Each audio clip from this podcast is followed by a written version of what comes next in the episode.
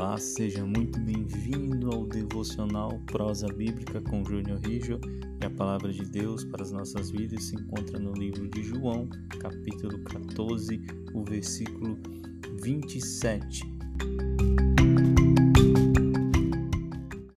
Que nos diz assim a palavra do Senhor: Deixo a paz a vocês. A minha paz dou a vocês, não a dou como o mundo a dá.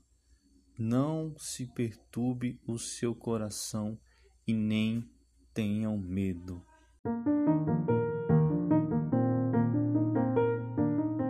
Existem três verdades reveladas neste versículo. A primeira é: Jesus Cristo, ele deixou a paz para você.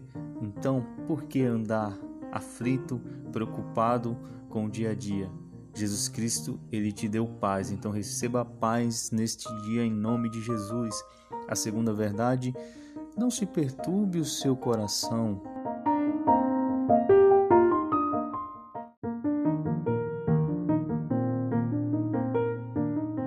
Olha, quando ele fala não se perturbe o nosso coração ou o seu coração, é para que você não andeis ansiosos ou aflito com coisa alguma, Tenha paz, meu querido, tenha paz de espírito e paz de coração. E a última verdade é: não tenha medo, porque Jesus Cristo está com você na sua caminhada. Então siga adiante, vá em frente, porque Ele está do seu lado. Amém?